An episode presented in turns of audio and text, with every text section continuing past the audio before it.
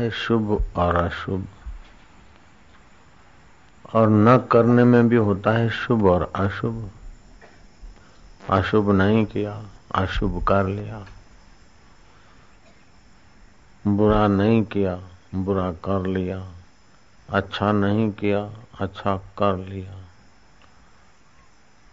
तो अच्छा और बुरा, ये भी करना है। और अच्छा और बुरा न करना। ये भी न करने के लिए भी प्रयत्न करना है। इससे भी एक ऊँची अवस्था है कि कुछ ना करना।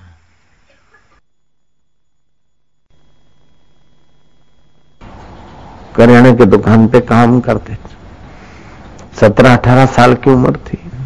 रिश्तेदार ने कहा, चलो, इतने पैसे और ये माल ले आना फलाने फलाने मैदा इतना लाना, सूजी इतनी लाना, सूजी नहीं तो आटा वाटा जो भी हो, गुड़ इतना लाना। बैलगाड़ी भरवा के ला रहे थे।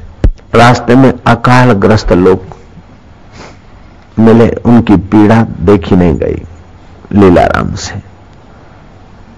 वैष्णव जन तो तेने कही, पीड़ पर आई जाने रे आओ भाई, ले लो, आप भोजन बनाओ, जिसको जितना चाहिए। अकाल ग्रस्त जितना चाहिए कि आज का भी और कल का भी समझ के उठा लिया। बारदाम रख दिया, बाकी सब ठीक कर दिया। भाई साहब, गुड़ के कट्टे तो खाली हो गए, खाली कट्टे ले आए। आटे के कट्टे या जो कि दाल वाल के जो थे कट्टे, खाली कट्टे मिले। बारदान गोदाम में रखकर। अब रिश्तेदार तो डांटेंगे, क्या होगा, माँ भी नहीं, बाप भी नहीं। कमरे में जाकर छुप कर सो गए। नींद भी क्या आवे? रिश्तेदार आए घर, उन्हीं के घर में रहते थे। माल ले आयो, बोले हाँ ले आया मन ही मन प्रार्थना करें कि भगवान, अब तू ही माता है, तू ही पिता है। मुझे नाथ का और कौन है? जगत का नाथ तो ही। एक आध दिन, दो दिन, तीन दिन बीता। बहाना बना लिया कि बुखार है, अभी तो चल नहीं सकते। बोले अच्छा कुंजिया, हमको दे दो, गोदाम में क्या क्या माल है, हम अपने आप एंट्री कर लेंगे। अब दुकान में क्या माल छोड़ के आए आप समझ गए? बोले, बेटा, पैसे कितने बचे या खूटे? बोले, पैसे भी पूरे हो गए, माल भी पूरा हो गया। ये क्या बोलता है? चुप्पी साध ली। सोचा कि बुखार हो गया, मगज में चढ़ गया बुखार। हम जाते हैं गोदाम में, देखते हैं। रिश्तेदार गोदाम में गया और ये भाई, हे प्रभु, करते करते जाने, अनजाने में आगे चक्र में आ गए होंगे। गए दुकान में और माल के वो जो बारदन फेंका रखा था, वो पूरा भरा हुआ। एंट्री करके आए कि लीलाराम इतना बढ़िया सौदा तुम लाए। पैसे खूटे भी नहीं। घबराए कि ऐसा करके अब कान पकड़ेंगे और पिटाई करेंगे। बोले बोलो गए क्या करें? उनकी भूख देखी नहीं गई, क्या करें? बोले, तू क्या बोल रहा है? बोले सामान लेके तो हम आए थे, लेकिन अकालग्रस्त लोगों की भूख देखी नहीं गई, इसलिए कहा मैंने ऐसा कर दिया। बोले, तू क्या? तुझे बुखार की असर हो गई। सामान तो पड़ा है। बोले, नहीं, सामान नहीं, ऐसे ऐसे खाली बात हमें बोले, नहीं, सामान पड़ा है, तेरे को बुखार की असर हो गई। चल तेरे को दिखाता लीलाराम का हाथ पकड़ के ले आए। गोदाम खोला।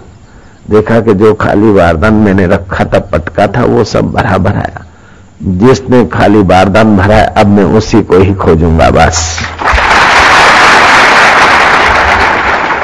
बचपन में ही घर को छोड़ा गुरु चरण में आन पड़ा तन मन धन सब अर्पण करके ब्रह्म ज्ञान में दृढ़ खड़ा। नदी पलट सागर में आई वृति अगम अथा की आओ श्रोता, तुम्हें सुनाऊ महिमा लीला शाह। सिंध देश के संत शिरोमणि बाबा बेपरवाह। योग की ज्वाला भड़क उठी और भोग भरम को भस्म किया। तन को जीता, मन को जीता। योग की ज्वाला भड़क उठी और भोग भरम को भस्म किया। भोग भरम है। वाहवाही भी एक भोग है। अरे, हम कलेक्टर बनेंगे, लोग रिस्पेक्ट करेंगे। ये जल जाने वाले दो कान, इसके मज़ा के लिए तो अपनी ज़िंदगी क्यों जलाए यार, रिस्पेक्ट के लिए। हम बड़े सेठ बनेंगे, लोग हमारी इज़्ज़त करेंगे वाह वाह करेंगे। ये दो कान के वाह वाह और अहम को पोषने के लिए इतनी मजूरी क्यों करता है? ईश्वर के नाते तू कर, जो कुछ कलेक्टर बनना जो कुछ सेठ बनना बन। ईश्वर के नाते बन। और ईश्वर के नाते बनेगा तो सेठ नहीं रहेगा, भक्त हो जाएगा। कलेक्टर नहीं होगा, भक्त होगा। फिर कलेक्टर उसका व्यवसाय हो जाए, सेठ व्यवसाय हो जाए। भक्त उसका महत्व है। महाराज,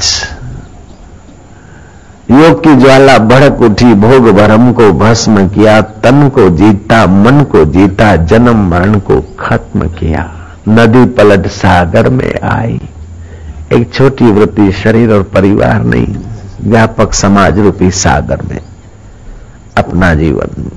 नदी पलट सागर में आई। अथवा तो इंद्रिय सुख की धारा है नस नाड़ियों के द्वारा जो सुख मिलता है, देखना सुनना उसको छोड़कर हृदय के विशाल आनंद के तरफ़ आए। नदी पलट सागर में आई, वृत्ति अगम अथा की, आओ श्रोता, तुम्हें सुने महिमा लीला शाह दुख को हरते, सुख को भरते, करते ज्ञान की बात जी, जग की सेवा लाला नारायण करते दिन रात जी। मैं तो ये श्रेय का कुछ अंश, पूरा नहीं तो कुछ अंश तो दादी माँ का भी मानता हूँ।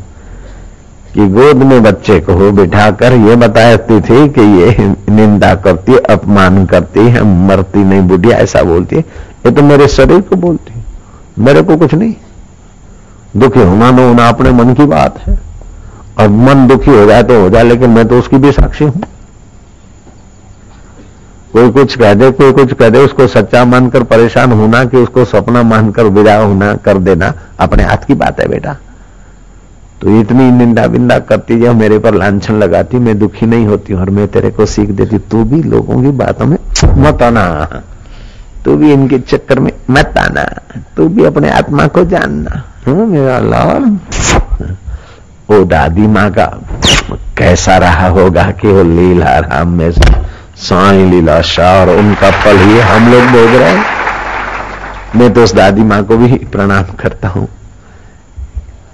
जिसने एकाग्रता और अनाशक्ति का जाने अनजाने प्रसाद पाया होगा और वो प्रसाद लीलाराम के बालिस काल में संस्कार दे डाले। और वो चलते चलते समाज की सेवा हुई और उसी में से एक थोड़ा सी उनकी कृपा हमको भी मिली और इतना लाभ हो रहा है। ये दो सब्जेक्ट कितना बढ़िया है। एक अग्रता अनासक्ति, दो ही सब्जेक्ट इसका महत्व तो नहीं जानते, इसलिए हम बहुत मजूरी करते, भी फूटी कोड़ियाँ पाते हैं। और इसका महत्व तो जो लोग जानते हैं, थोड़ा ही रसमय प्रयत्न करने से परम रस पा लेते हम इस आध्यात्मिक खजाने का महत्व तो इतना नहीं जानते तो पादस्थ ध्यान के बाद पिंडस्थ ध्यान है। पादस्थ से दस गुना लाभ करता है दस गुना कम समय में पिंडस्थ साधना। पादस्थ ध्यान, एकाग्रता आएगी, चार प्रकार के ध्यान होते हैं, पादस्थ, पिंडस्थ, रूपस्थ रूपाती समाधि लग जाए, श्वास न चले तो भूख नहीं लगेगी। श्वास कम चले तो भूख कम हो जाएगी। बच्चे के श्वास खूब चलते हैं, तेज चलते हैं तो ज़्यादा खाता है। युवक अब बुढ़ापे में स्थगित हो जाती प्राण शक्ति कम भूख लगती। समाधि करे तो भी कम भूख लगेगी। समाधि छोड़कर प्रवृत्ति करे तो हमको तो भूख ज़्यादा लग रही है। और प्रवृत्ति भी थोड़ी कम होती जाए अथवा श्वास की गति थोड़ी कम हो जाए तो भूख और प्यास प्राणों को लगती सीधी बात है। सुख और दुख मन को होता है, लेकिन हम लोग अपने को नहीं जानते, इसलिए मन से जुड़ जाते हा, मैं सुखी हो गया। हाय, मैं दुखी हो गया। और ऐसे मन मन तो बस तरंग है, जैसे सागर में ऐसे कभी सुखी, कभी दुखी, कभी सुखी, दुखी दुखी, सुखी दुखी, सुखी सुखी, दुखी सुखी, दुखी दुखी, सुखी करके जीवन पूरा हो जाता जो मन से जुड़कर सुखी होना चाहता है, उसके दुख का कोई अंत नहीं। सुखी होने के लिए जो जो करेगा, उसके बदले में थोड़ा दुख भी तो आएगा। एक ही सिक्के के दो पहलू हैं। जब सुख पकड़ा तो दुख आएगा बिना बुलाए इसीलिए कहते कि सुख की इच्छा छोड़ो, संसार में से सुख की इच्छा छोड़ो। सुख लेने की इच्छा छोड़ो, अब लेने की इच्छा घुसी तो कैसे छोड़े? कि दूसरों को सुख देना शुरू करो। तो आपके सुख की इच्छा शांत होते ही आपका आत्म सुख उभरेगा। मान लेने की इच्छा छोड़ो, मान देना चालू करो तो मान लेने की इच्छा छूटेगी।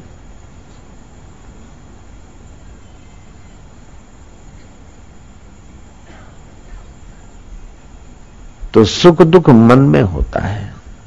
राग और द्वेष बुद्धि में होता है।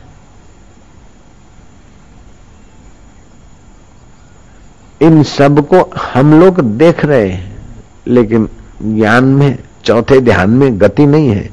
इसलिए देख रहे हैं, फिर भी देखने हैं, का लाभ नहीं ले रहे हैं, इसी में बह रहे हैं। आप गोरे हुए, काले हुए हैं, कभी गोरे थे, हम यूरोप में से आए तो लोगों ने बोला, बापू, गोरे हो गए हम केनिया से हम अफ्रीका से लौटे तो लोगों ने बोला, बापू काले हो गए। फिर हम हिमालय से आए तो लोगों ने बोला, बापू पतले हो गए। अमेरिका से आए तो लोगों ने बोला, बापू मोटे हो गए। मद्रास से आए तो फिर लोगों ने बोला, बापू दुबले भी हो गए, काले भी हो गए। वास्तव में हम दुबले हैं कि मोटे हैं, हम काले हैं कि गोरे हैं। जिसने काले को जाना है, उसी ने गोरे को जाना है तो हम हम काले गोरे कैसे होते अगर कालापन चला गया तो हम चले जाते। तो ये चमड़ा हुआ, काला गोरा। मोटा और पतला, मांस का ढांचा हुआ। नाटा नाटा और लंबा शरीर हड्डियों का ढांचा है। सुख आया उसको भी हम देखते हैं, दुख आया उसको भी हम देखते हैं, लेकिन क्या करते कि हम सुख के भोक्ता हो जाते हैं, अंदर से खोखले बनने के लिए। दुख के भोक्ता हो जाते हैं, अंदर से डरपोक हो जाते हैं। अंतकर्म मलिन हो जाता है। सुख आया तो देखो कि सुख आया मन में सुख हुआ। मन में सुख हुआ, उसको भी मैं देख रहा हूँ। किसी परिस्थिति से मन में दुख हुआ, उसको भी मैं देख रहा हूँ। मैं साक्षी हूँ। सुख दुख को देखने वाला हूँ। ये रूपातीत ध्यान की यात्रा है। आँखें मूंद के बैठो, आदत पिंडस्थ ध्यान करो, लेकिन व्यवहार में रूपातीत ध्यान को ले आओ। मान हुआ, अपमान हुआ, ये हुआ उसको हम देख रहे हैं। राग आ जाए किसी वस्तु व्यक्ति के लिए अथवा द्वेष आ जाए तो बोले, बुद्धि में आया है। एक बात और इसमें मिला दो कि जो आदमी अपने को समझता कि मेरे में दुर्गुण है और मैं निकालूं, हज़ार उपाय करे, बहुत मुश्किल से दुर्गुण निकलेंगे। मेरे में सदगुण है और मैं बड़ा हूँ तो सदगुण टिकेंगे नहीं। हकीकत में सदगुण भी मन बुद्धि में है और दुर्गुण भी मन बुद्धि में आप उससे अलग है। अलग होकर उसको ट्रीट करोगे तो आसानी हो जाएगी। एक्सीटर भी दे रहे हैं और ब्रेक भी मार रहे हैं तो जरा कठिन हो जाएगा। एक्सीटर देना बंद करो, फिर ब्रेक और क्लच का उपयोग करो तो आसान हो जाएगा गाड़ी का रुकना क्या करें? मेरे में ये दुर्गुण है, मेरे में ये दुर्गुण है। ये मत सोचो। मन में है, उसका निकाल दूँगा। बुद्धि में है, निकाल दूँगा। शरीर में है, निकाल दूँगा। मुझमें तो कोई गुण, दुर्गुण नहीं। मैं तो बस चैतन्य, अखंड, आनंद, शांत आत्मा। इस प्रकार का तात्विक ज्ञान विचार करके, उसी विचार में रमण करना, खुली आँख चलते फिरते भी, उसको बोलते रूपातीत ध्यान। बोले, ध्यान कैसे हुआ बाबा? आँखें बंद क्या? नहीं नहीं, जैसे पनिहारी है, पानी का मटका सिर पर रखा, मटके पे मटका, उस पे मटकी। तीन तीन, चार चार बर्तन और अपनी सखी के साथ बात भी करती चली आ रही लेकिन ध्यान मटकों में है। अथवा उल्टा है स्त्री। पति से बात कर रही है भोजन भी परोस रही है लेकिन अपने यार की भी मीठी याद करके। अब ये जाए, ऑफ़िस फिर देखती हूँ, फ़ोन करूँगी, बात करूँगी। बलमा। तो सब कुछ करते हुए भी चिंतन उसका रहता है, ध्यान हो जाता है। अथवा तो प्रेग्नेंट देवी, प्रेग्नेंट महिला काम काज करते हुए भी अपने गर्भ का, अपने बच्चे का, शिशु का उसको ध्यान होता है। उठने बैठने में भी वो संभलती। खाते, पीते, उठते, बैठते, कुछ बोलती नहीं, फिर भी चित्त उधर होता है उसका। जब आठवां, नौवा महीना हो जाए तो वो माताएँ जानती है कि कैसे उठना, बैठना, क्या करना। वो ठीक से उनको ध्यान करना नहीं पड़ता, ध्यान रखना नहीं पड़ता है ध्यान होने लगता है। ऐसे साधक भी संभल संभल कर कदम रखे। होनहार माँ संभल संभल के कदम रखती तो उसके शरीर से हार्ड मास का एक बालक बालक की पैदा हो। लेकिन तुमको तो उससे भी ज़्यादा संभल के कदम रखना चाहिए, विचारना चाहिए। वो अगर फुअड़ हो, लापरवाह हो तो हो सकता है कि गर्भ का विनाश हो जाए, गर्भपात हो जाए। वो संभल संभल कर कदम रखती क्योंकि शिशु को जन्म देना है। उससे भी ज़्यादा तुम्हें उन तात्विक विचारों में संभल कर डटे रहना है, क्योंकि तुम्हें पर ब्रह्म परमात्मा को प्रकट करना है। जो सुनते हैं, फिर हा हो करके हवाई हवाई बातें कर लेते हैं। या साधन भजन करते शिविर में आते, जो कुछ मिला, फिर अच्छा लगा, बढ़िया। फिर वो बैटरी डिस्चार्ज करने होती है तो करने में लग जाते हैं।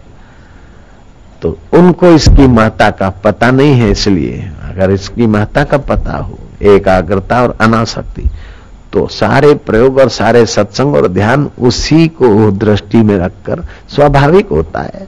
दृष्टि में रखने की आदत पड़ जाती है। ये सारे शिविर और साधना और नामदान और ये सब किया जाता है। ये दो विषयों पर ही ज़ोर दिया जाता है।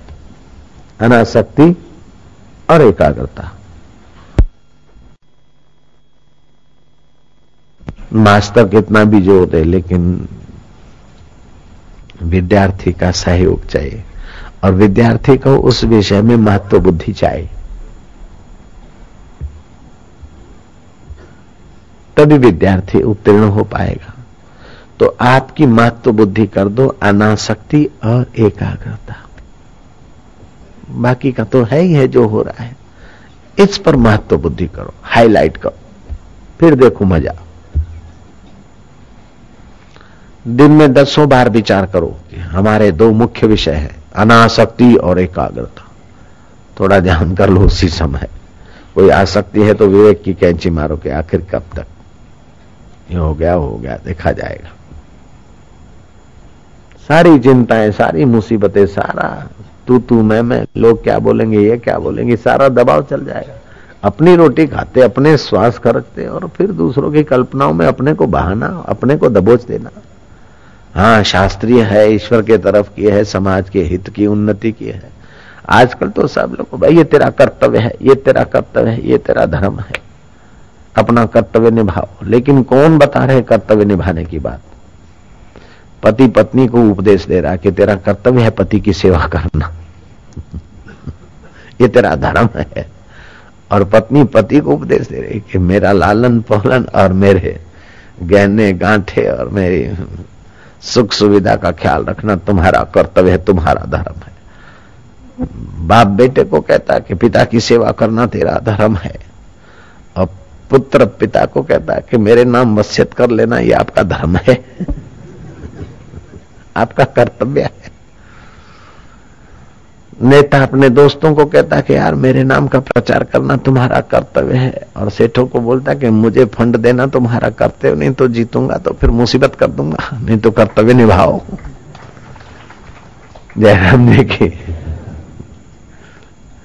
दोस्त दोस्त को कहता है कि यार, मेरे लिए तुम थोड़ा समय कुर्बान करो, थोड़ी चीज़ मेरी शादी ये करो, मेरे तंगी तुम ये दो। यार, क्या दोस्ती नहीं निभा रहे? खाना तो मिलकर खाए, लेकिन जेब तुम्हारी गर्म है, तुम दे दो यार, इसमें क्या फ़र्क पड़ता है? बिल देना तुम्हारा कर्तव्य है, क्योंकि हमने तुमको फलानी फलानी बार खिलाया तो अब तुम भी खिलाओ, तुम भी खर्च करो। दोस्त दोस्त को बोलेगा, तुम्हारा, मेरे लिए ये करना तुम्हारा कर्तव्य है। मजहबवादी बोलेंगे कि कमाई का पांचवा हिस्सा अपने मज़हब में लगा देना चाहिए। खतरे में इस्लाम। ये है, वो है, हथियार खरीदना है, फलाना करना है, या धर्म खतरे में ये करना मजहबवादी बोलेंगे कि मज़हब के लिए इतना परसेंट लगाना तुम्हारा कर्तव्य है। पंथवादी बोलेंगे इतने, इतना कुछ करना इस पंथ के लिए तुम्हारा कर्तव्य है। लेकिन कृष्ण कहते हैं कि हे जीवात्मा, अपने परमात्मा स्वभाव को जानकर यहाँ मुक्ति का अनुभव करना ही तुम्हारा मुख्य कर्तव्य है। मित्राचार्य के कर्तव्य जो भी निभाए और निभाओगे, उसे हम कहते हैं कि ठीक है, निभाओ, शास्त्रीय अनुरूप। लेकिन मुख्य कर्तव्य तो अपने आत्मा को जानने का है। अपनी मुक्तता को जानने के लिए ही मनुष्य जन्म और मानुष्य बुद्धि मिली है। मुख्य कर्तव्य। तो दो कर्तव्य होते हैं। एक ऐहिक कर्तव्य, जिसको सामाजिक कर्तव्य बोलते हैं, और दूसरा वास्तविक कर्तव्य। ऐहिक कर्तव्य कितना भी निभाते रहो। अच्छा है, ठीक से निभाया तो संसार से खटास आएगी, उपरामता होगी, वैराग आएगा। और बे ठीक निभाया तो संसार थू थू करेगा। लेकिन मुख्य कर्तव्य निभाया, फिर वो ठीक से निभा तो भी ठीक है, और न ठीक से निभा तभी भी लोग अपने आप आपके अनुरूप होने लगेंगे। मुख्य कर्तव्य निभाना। तुकाराम का कर्तव्य कि शादी किया है तो पत्नी का भरण पोषण करना यह कर्तव्य है। उस समय भी है, अभी भी है। लेकिन वो मुख्य कर्तव्य में लग गए, गौण कर्तव्य से थोड़ा समय नहीं दे पाए, थोड़े गौण कर्तव्य से थोड़े उपराम हो गए। उनकी पत्नी मेहनत मजूरी करती और टिफ़िन बनाकर पति को खिलाने जाती और समाज बोलती कि ये बाबा बन गया, अपना कर्तव्य छोड़कर बैठ गया, भजन करने विठल विठल लेकिन मुख्य कर्तव्य में ऐसे लगे कि महाराज, उनकी गाली देने वाली पत्नी को भी विठल ने दर्शन दिया, और तुकाराम का भी तो आत्म उद्धार हो गया। मुख्य कर्तव्य जिन्हें भायो तो उन्हें जी ज़ाल मतलब सरकारी सरकारी नहीं, तने भी तो मट पे थे। बार बार भी आई पी। लेकिन मुख्य कर्तव्य का घात करके और ऐविक कर्तव्य, ये तुम्हारा कर्तव्य अब शादी हुई है। पिकनिक करना भी कर्तव्य है। रिसेप्शन रखना भी कर्तव्य है।